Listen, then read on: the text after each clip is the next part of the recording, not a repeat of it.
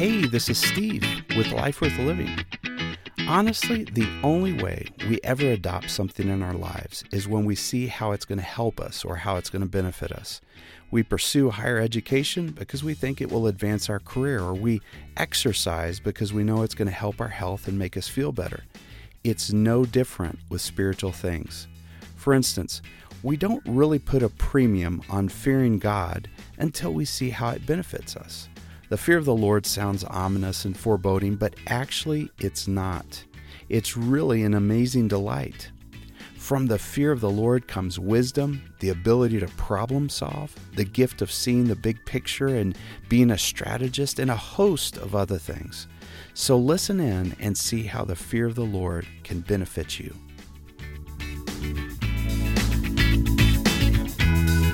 We're going to start in the last two verses. By the way, we've been taking several months going through Isaiah. We're just in, in chapter 11 right now. But we're going to read the last two verses of Isaiah chapter 10 uh, so that you'll know what Isaiah chapter 11, verses 1 and 2 ta- are talking about. So if that makes sense, start with me in Isaiah chapter 10, verse 33. And I'm going to read here. It says, See, the Lord Almighty will lop off the boughs with great power. The lofty trees will be felled, and the tall ones will be brought low. Okay, so he's talking about this forest. And they're going to go through and start chopping down all these trees, these mighty trees in this forest. They're going to start cutting them down so that you don't see a forest anymore. All you see is the, the stumps of the trees. Okay? Verse 34, he says, He will cut down the forest thickets with an axe Lebanon will fall before the mighty one. I was watching a documentary. I've watched several things on YouTube and documentaries about Lebanon, and there's a big old forest in Lebanon, cedars of Lebanon. They're big, massive trees. Some of them, was it over a thousand years old?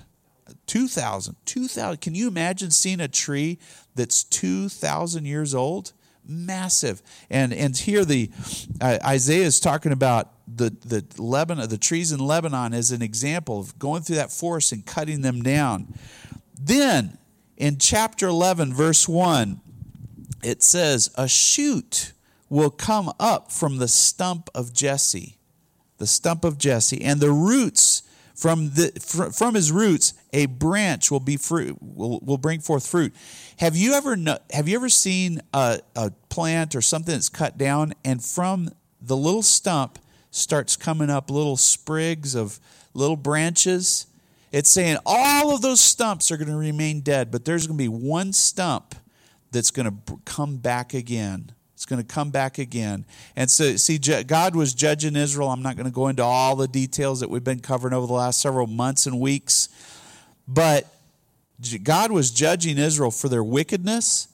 But from that, that judgment, that punishment that God was going to bring forth, He was going to give hope. And I want to tell you if you're going through a hard time, God has hope for you. If you're going through a dry time, God has hope for you. I was talking to somebody the other day and they were telling me, I just feel dry inside. My spiritually, I just feel dry. I know I've felt dry before. God wants to water your heart. He wants to give you hope again. He wants to give you life again. Don't ever give up on God because God is never going to give up on you, ever. He's never going to give up on you. So Isaiah starts in with a prophecy about the stump of Jesse. Now, if you wonder, what's the stump of Jesse? What's that all about? Well, Jesse was the father of King David. And when you talk, when, when the Bible talks about Jesse, through the lineage of King David came Jesus. And so when it speaks of this branch that will bear fruit, it was speaking of the lineage of Jesse, who was the father of King David, the second king of Israel, who then had several generations, and Jesus was born from that generation. And to this day, Jesus changes this world. He changes lives there's hope for us because of the branch of the stump of Jesse. And so here, a prophecy begins to be described of Jesus, of Jesus. Okay? So it says, it, it refers to him, but it's referring to Jesus. So, so read with me in verse 2. It says, The Spirit of the Lord will rest on him. Will rest on who? Rest on Jesus. The Spirit of the Lord will rest on Jesus. The Spirit of wisdom, listen to this. There's six things here a spirit of wisdom and of understanding, a spirit of counsel and of might, a spirit of knowledge and the fear of the Lord. The fear of the Lord. And today we're going to be talking about delighting in the fear of the Lord, delighting in the fear of the Lord. I'll read on though in verse 3. He will delight, Jesus, that is, will delight in the fear of the Lord. He will not judge based on what he sees with his eyes, but will judge based on what he hears or, or what he hears with his ears. He will not judge, um, excuse me, but with righteousness he will judge the needy. With justice he will give decisions for the poor of the earth. He will strike the earth with the rod of his mouth, and with the breath of his lips he will slay the wicked. Righteousness will be uh, his belt. Remember, have you ever heard the the uh, the uh, sword of the spirit, the shield of faith? It also speaks of uh, uh, the the the belt of truth, the the helmet is it the helmet of the helmet of salvation, the belt of truth. Wow, here it's talking of that that the the um, come on the uh, the armor of the spirit, right? The armor of the spirit. Thank you very much. All right, he's speaking and he says uh, that that this righteousness. Uh, he'll wear it as a, as a belt. Faithfulness is a, a sash around his waist. Now look look at this picture. The wolf will lay down with a lamb the predator. Look at all these predators that are mentioned here. What are predators nowadays? I was taking a walk this morning, I was praying a little bit, and I was hearing gunfire in the background.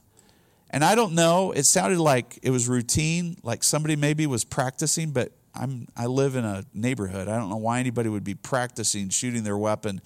There's a lot of predators nowadays. There's a lot of reasons to be scared now nowadays right? I think uh, I keep mentioning Afghanistan. I can't imagine living in Afghanistan right now. I can't imagine the, the predators that we hear about there with the Taliban in Afghanistan. I can't imagine living there. These women who, who for 20 years now have been pulled out of obscurity, pulled out of a lack of education, pulled out of poverty, given a chance, and now all of that is being crushed again. What a tragedy. But look at these predators. The wolf will lay down with a lamb. The leopard will lay down with a goat. The calf with a lion. The yearling and the yearling together. A little child will lead them. The cow will feed with a bear. There's another predator. The young will lie, their, their young will lie down together. The lion will eat straw with the ox. Look, look at that. The lion won't eat animals. It'll eat straw with ox. The infant will play near the cobra's den. The young child will put their hand on the viper's nest. Just a few weeks ago, I think I mentioned this, we killed a rattlesnake in our backyard that was probably four or five feet long. Big old thing, man. I got a big old block and I landed it on top of the snake. Then I took a big old saw like tool that we have and I cut off its head, and it gave me great pleasure. All right? Can you imagine a child reaching their hand into a rattlesnake pit and not being harmed? Wouldn't that be wonderful? Wouldn't life be wonderful if predators could no longer hurt you anymore? Isn't that what we all long for in this earth is peace of mind, peace of heart, where there's no fear? They neither will harm nor destroy on all of my holy mountain. Where is this going to happen? On God's holy mountain. For the earth will be filled with the knowledge of God as the waters cover the sea. You say you might say to yourself, I don't know God very well. In fact, you might say to yourself, I don't know God at all. Someday the knowledge of God will fill the earth like the waters cover the sea. God won't be an enigma anymore. He won't be a mystery anymore. He won't be a question mark anymore you will know God through and through. Let me tell you something. You can know God right now. You don't have to wait for that day and age, the, the age that comes after the age that we're in, when God is mighty, He's powerful, He's, he's in charge of this earth. You don't have to wait to know Him until that day. You can know Him right now. You can delight in the fear of the Lord right now, and I want to show you how. All right, so it says, we're going to go back to verse 2. It says, The Spirit of the Lord will rest on him. The Spirit of the Lord will rest on him. Wouldn't you like to feel God's presence? Have you ever been to the place where you say, God, I don't even feel you? I don't even know who you are. Wouldn't you like the Spirit of God to come down and rest on you and you be with God and God be with you all day, every day, all night, every night, and never have a single doubt in your mind and literally know His presence is with you? Beyond a feeling, know it. Well, it says here, the Spirit of God will rest on him. What does it mean for the Spirit to come and rest on us. It means to settle down and remain. I don't want to just know God is with me today. I want to know that He's going to be with me tomorrow and the next day and the next week and the next month and the next year and all the way through the time when I pass on. I want to know that God is with me. It says, the Spirit of the Lord will rest on him. Well, what, what spirit is this? Well, it gives six things. Remember, I mentioned them the spirit of wisdom, understanding, counsel, might, knowledge, and the fear of the Lord. All right?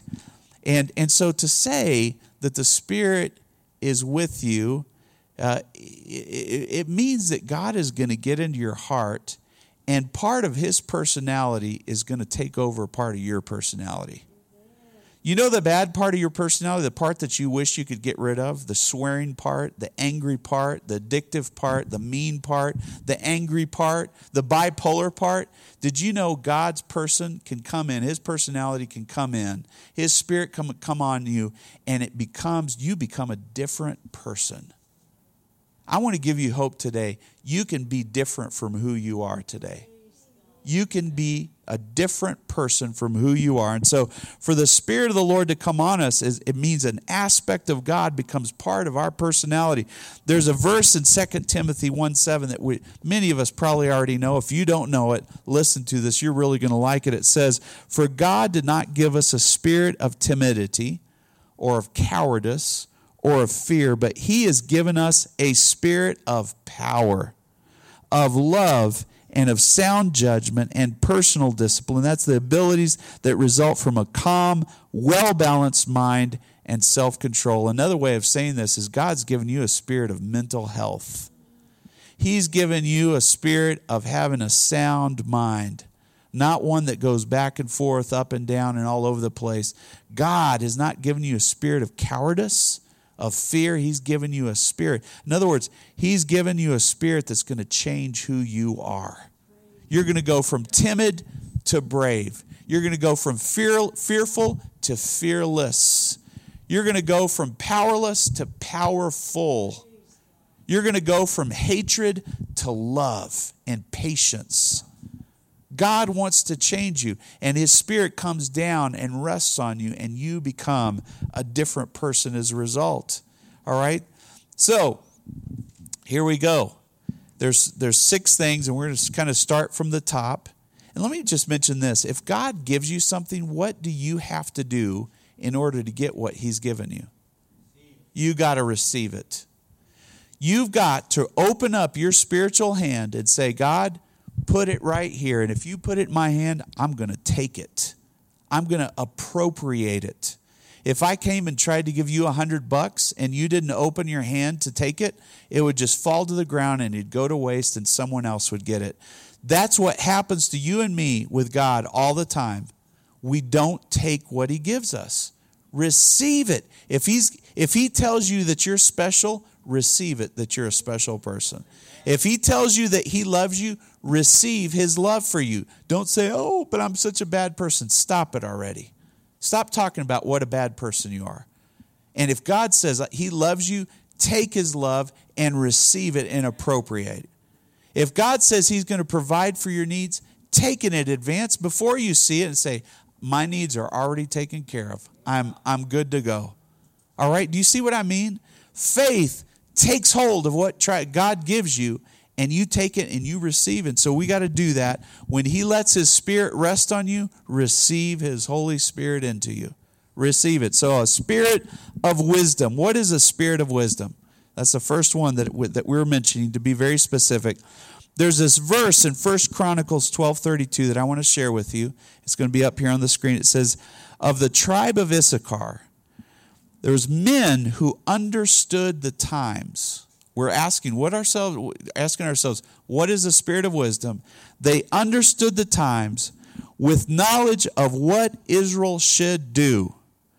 200 chiefs and all of their relatives were at their command. What is a spirit of wisdom? This verse puts it into three pieces. What is a spirit of wisdom? First of all, it's understanding what the times we're in right now.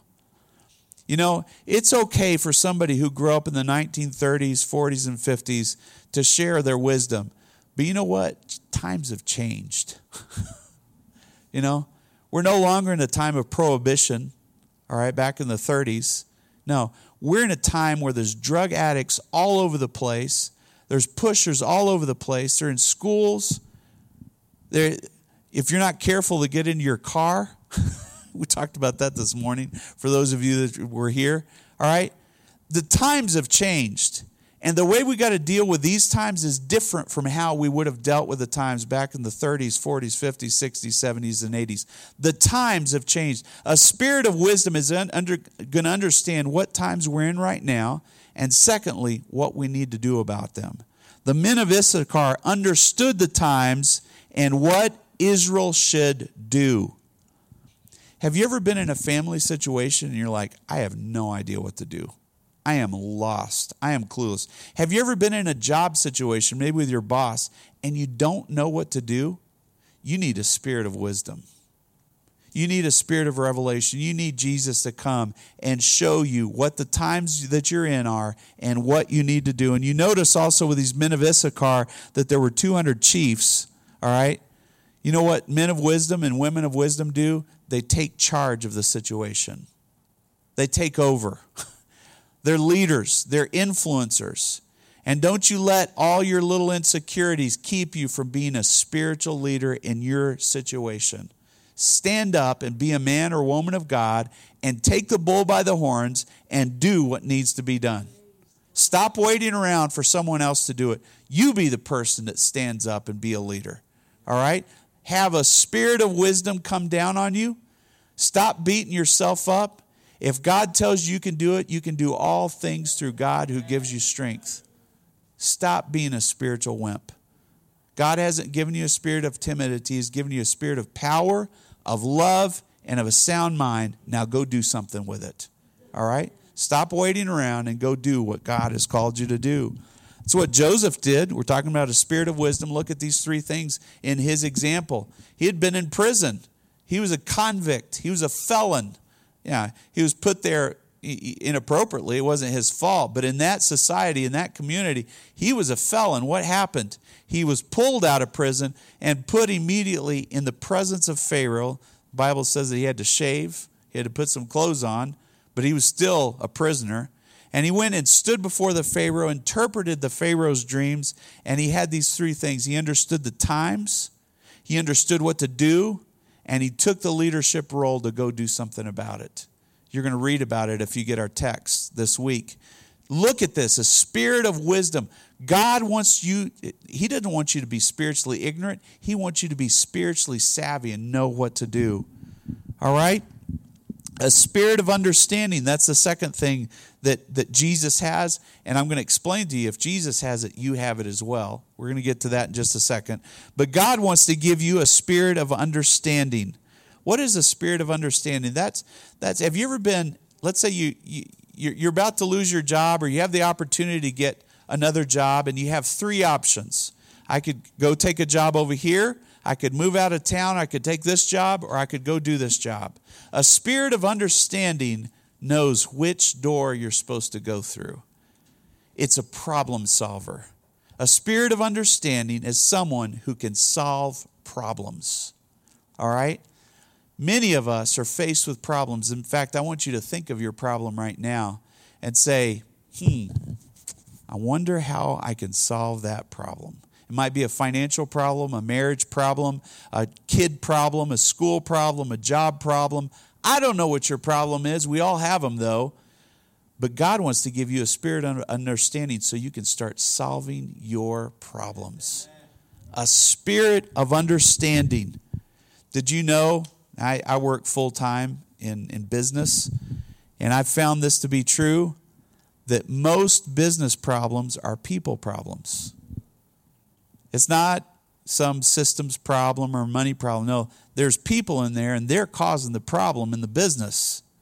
Well, that goes in a marriage as well. Most marriage problems, in fact, all marriage problems, are people problems. All right? If you have financial problems, guess what? There's a people problem there. if, hmm. if there's a child problem or drug problem, there's a people problem. So when you start talking about going and solving a problem, you're talking about most of the time solving a people problem. And God wants to give you a spirit of understanding. He wants to make you brave enough to say, I'll handle the people problem. Give it to me, God. I'll go tackle it with your help and I'll go we'll go solve it together. God wants you to be brave enough to give you a spirit of understanding to go solve problems. Stop waiting around for someone else to fix the problem. You go fix the problem. You go do something about it. You go confront who needs to be confronted in love. Go counsel who needs to be counseled in love. Go, go show yourself, go do something for God right now and solve a problem. You need to be energetic enough to get down on your knees and pray for the problem. God wants to give you the energy to pray for problems. Here's, here's something I've been learning this week, and I've been practicing this this week, is I need and you need to be God confident enough to declare this every morning. God, you're going to solve all my problems. That's the first thing I've been I wake up in the morning this week, I've been opening my eyes, and that's the first declaration that I make. I say, God, you are going to solve all my problems. That's courageousness. That's God confidence and saying, I may not be able to do it, but you can. And God, go ahead and involve me and give me the courage to help you solve that problem too. I want to be part of the solution, not part of the problem. All right? I've been memorizing this scripture in Hebrews 13, 5 through 6. God said, Never will I leave you, never will I forsake you. So we say with confidence, The Lord is my helper. I will not be afraid. What can mere mortals do to me? That's some gutsiness. That's some spirit of understanding. That's saying, you know what? I can do anything with God's help. God is my helper. Now, I want to just share this little tidbit. This has helped me so much. I don't know if it'll help you, but just listen in just for a second. You know what? people, if I'm a Christian, people can't do anything to me to harm me. They can't do anything because it says right here, What can mortal men do to me? Men can't do anything to me. They can only do what I let them do. All right? They might harm me on the outside, but they can't touch my soul. They can't make me a fearful person. What can man, men do to me? Well, here's, here's my statement people can't do anything to me, but here's another insightful thing people can't do anything for me either. Men can't do anything to me, and they can't do anything for me. Who can do something for me? Only God. Let's get our eyes off of people and let's get our eyes onto God because He can do something for us. And stop looking for people to help you and start looking for God to help you. Does that make sense? in, in uh, Isaiah 2:22 it says, "Stop trusting in man who has but breath in his nostril. Of what account is he?" Stop looking for some miracle through some person and start looking for a miracle from God. Well, here's the third spirit that, that comes with the spirit of God is a spirit of counsel. The spirit of counsel. It's this is this is somebody who can plan. Have you ever met somebody? Is there anybody that's a planner? You're good at planning out your future. You think you plan it out step by step. All right, you have a spirit, a spirit of counsel. You're a good planner. God made you that way. Some of us aren't good planners at all. All right? We don't have a spirit of counsel, but that's all right. The spirit of counsel is on Jesus. We're in Jesus, so we have the spirit of counsel as well. All right, a spirit of planning. Now, there's people who plan too much. They get their life planned out, and God says, No, that's not really what I had in mind. And He breaks up the plan, and then the planner falls apart. We don't want to be that that uh, that strict with our plan. We want God to lay our plans. But here in Jeremiah 29 11, scripture we've heard over and over again. Many non Christians know this scripture. All right, Jeremiah 29 11 says, For I know the plans that I have for you. This is God speaking. He knows the plans that He has for you. He has the plan. So if I don't know my plan, that's okay because God knows my plan. And all I have to do then is follow God, and I'll be following His plan. All right? I know the plans for you uh, I have for you, declares the Lord plans to prosper you, not to harm you, plans to give you hope and a future. Now you say, well, I really would like to know what plans God has for me. And I would tell you, I think God wants you to know His plan. I think He does. He may not give it all to you, all the details, but generally, I think God wants you to know His plan for you. How do I, why do I believe this? Well, in Jeremiah 33 3, it says, Call to me, and I will answer you, and I will show you great and unsearchable or hidden things that you don't know. I did that this week, by the way. I have some uncertainty in my life right now. And I started thinking, you know what? I'm just gonna I'm not gonna wait for the uncertainty to hit me in the face. I'm gonna start seeking what God's will is. And I started praying. And I tell you what, I was there was one night was incredible. God, actually, this is very unusual for me, but He gave me a dream and kind of showed me some things. All right? Call to God, and He's going to show you His plan for your life. Stop walking around in a fog and start saying, God, give me some light here. I want to know your will. That's why Jesus said in, in the Lord's Prayer, pray this way your will be done, Lord. Your kingdom come. And you start praying that way, God's going to show you His will for your life. His will for your life. A spirit of counsel is going to come to you. The fourth one, a spirit of strength. A spirit of strength. And as I looked into the meaning of this word, it literally means a spirit of heroic action a, a, spirit of heroic action. I remember this, this friend of mine that I talked to a long time ago. He had all these heroes in his life. He liked this person. He looked up to that person, looked up to the other person. I, I told this guy, I said, you know what? Stop looking for heroes and start being the hero that you're looking for. You start being a hero. You start exhibiting heroic action and doing what Jesus would do in certain situations. Go be a hero. Go save somebody. Go rescue somebody. Go encourage somebody. Do it this week. God has given you a spirit of strength, a spirit of heroic action that He wants you to do for someone else. All right, so you might say, well, Steve, you told me that the scripture is talking about Jesus is the one that has the spirit resting on him, a spirit of, of wisdom, of counsel, of strength. All of this so how can I know if it rests on Jesus? How does that benefit me? What does that do for me? Well, it says in 1 John 4:13, it says, "This is how we know that we live in him and he in us. He has given us of his spirit."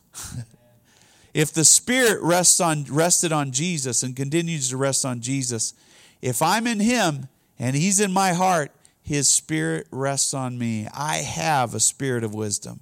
I have a spirit of counsel. I have a spirit of strength simply because I'm under the umbrella of Jesus. Under the umbrella of Jesus. Well, it goes on. There's two more spirits, so to speak, that these four come from.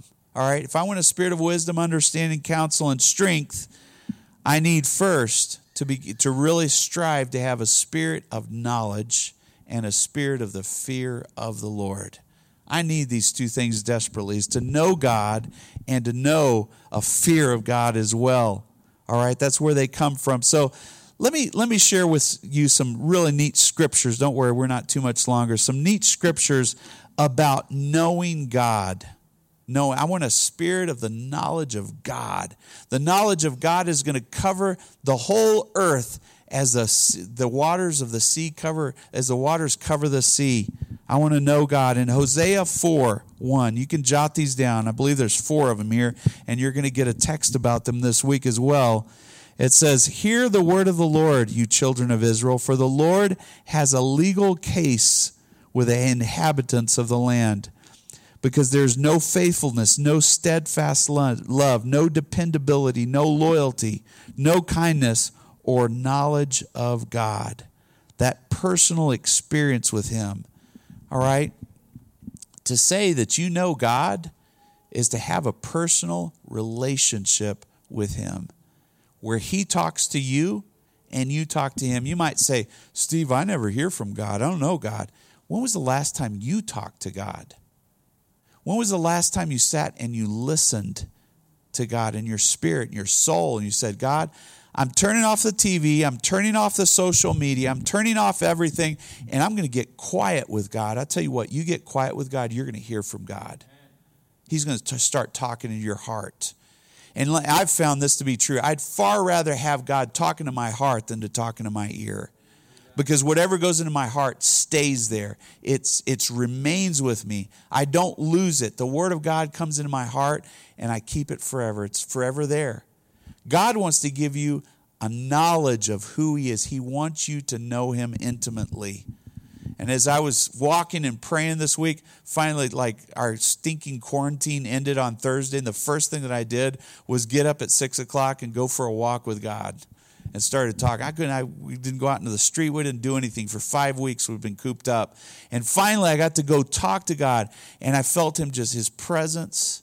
Oh man, I felt His peace all over me, man. I felt a calmness, man, of knowing God. You have. Let me tell you what. If you want to know God, you got to spend time with God.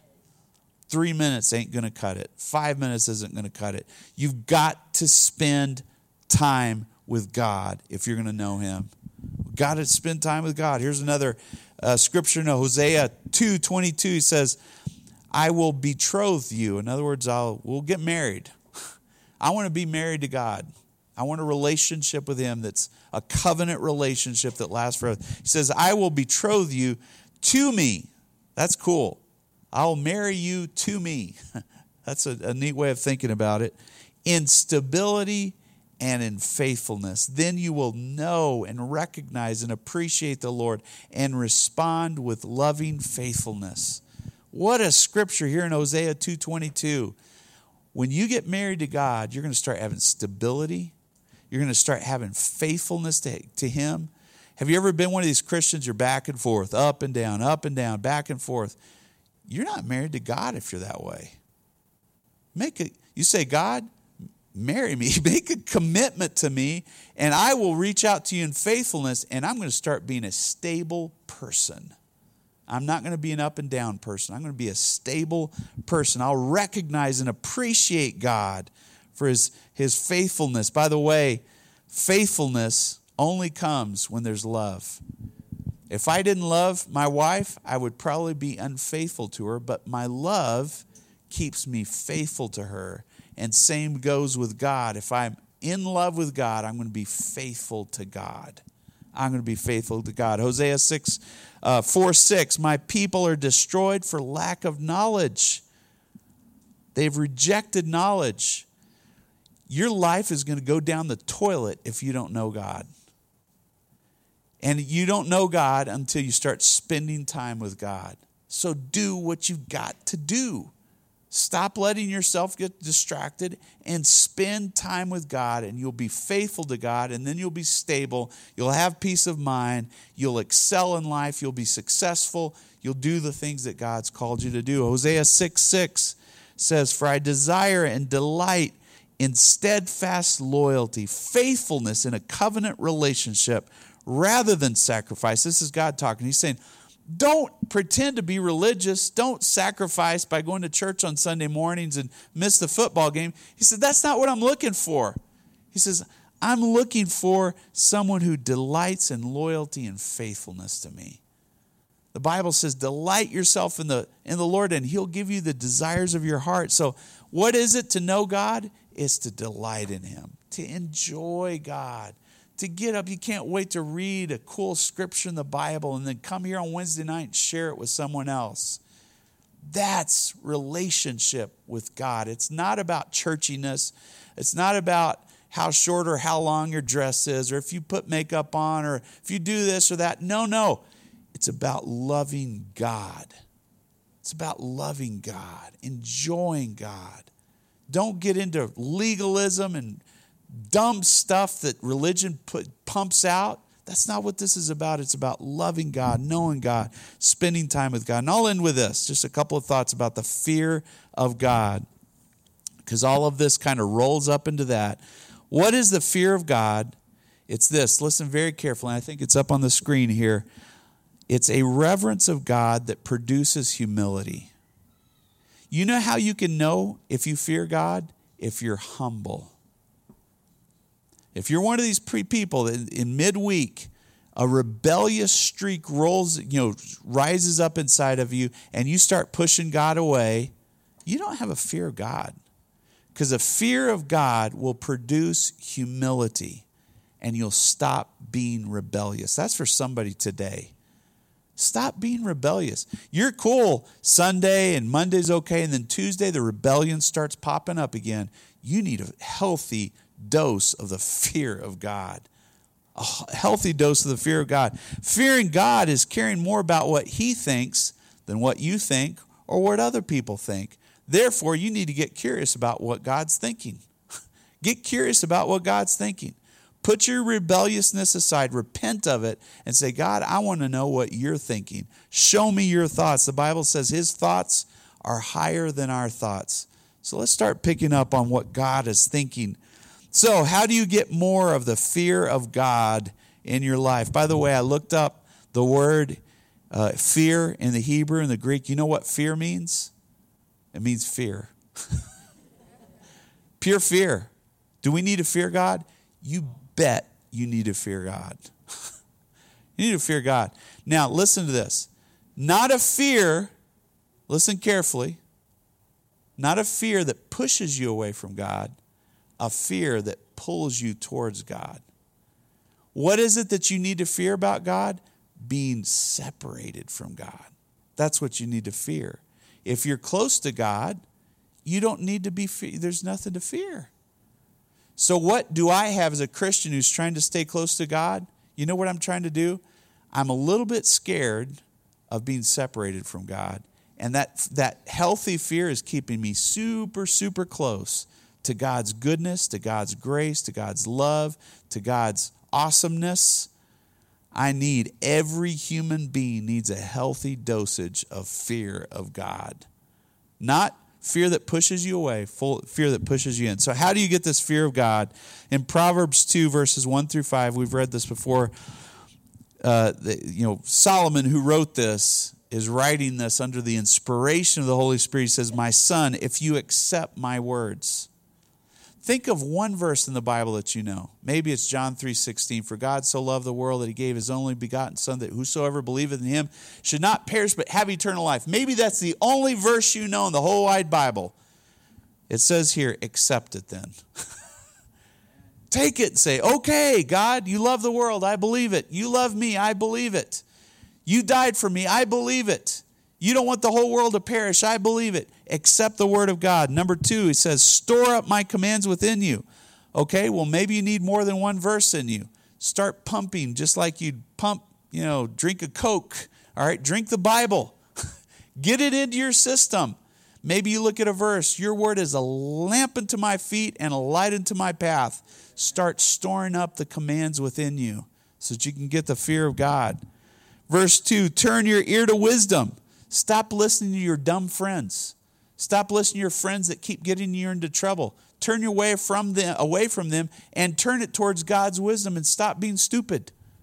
All right? That's one of the young person's biggest problems. They get around the wrong friends and they make dumb decisions and says, "Turn away from your dumb friends and turn your ear to wisdom."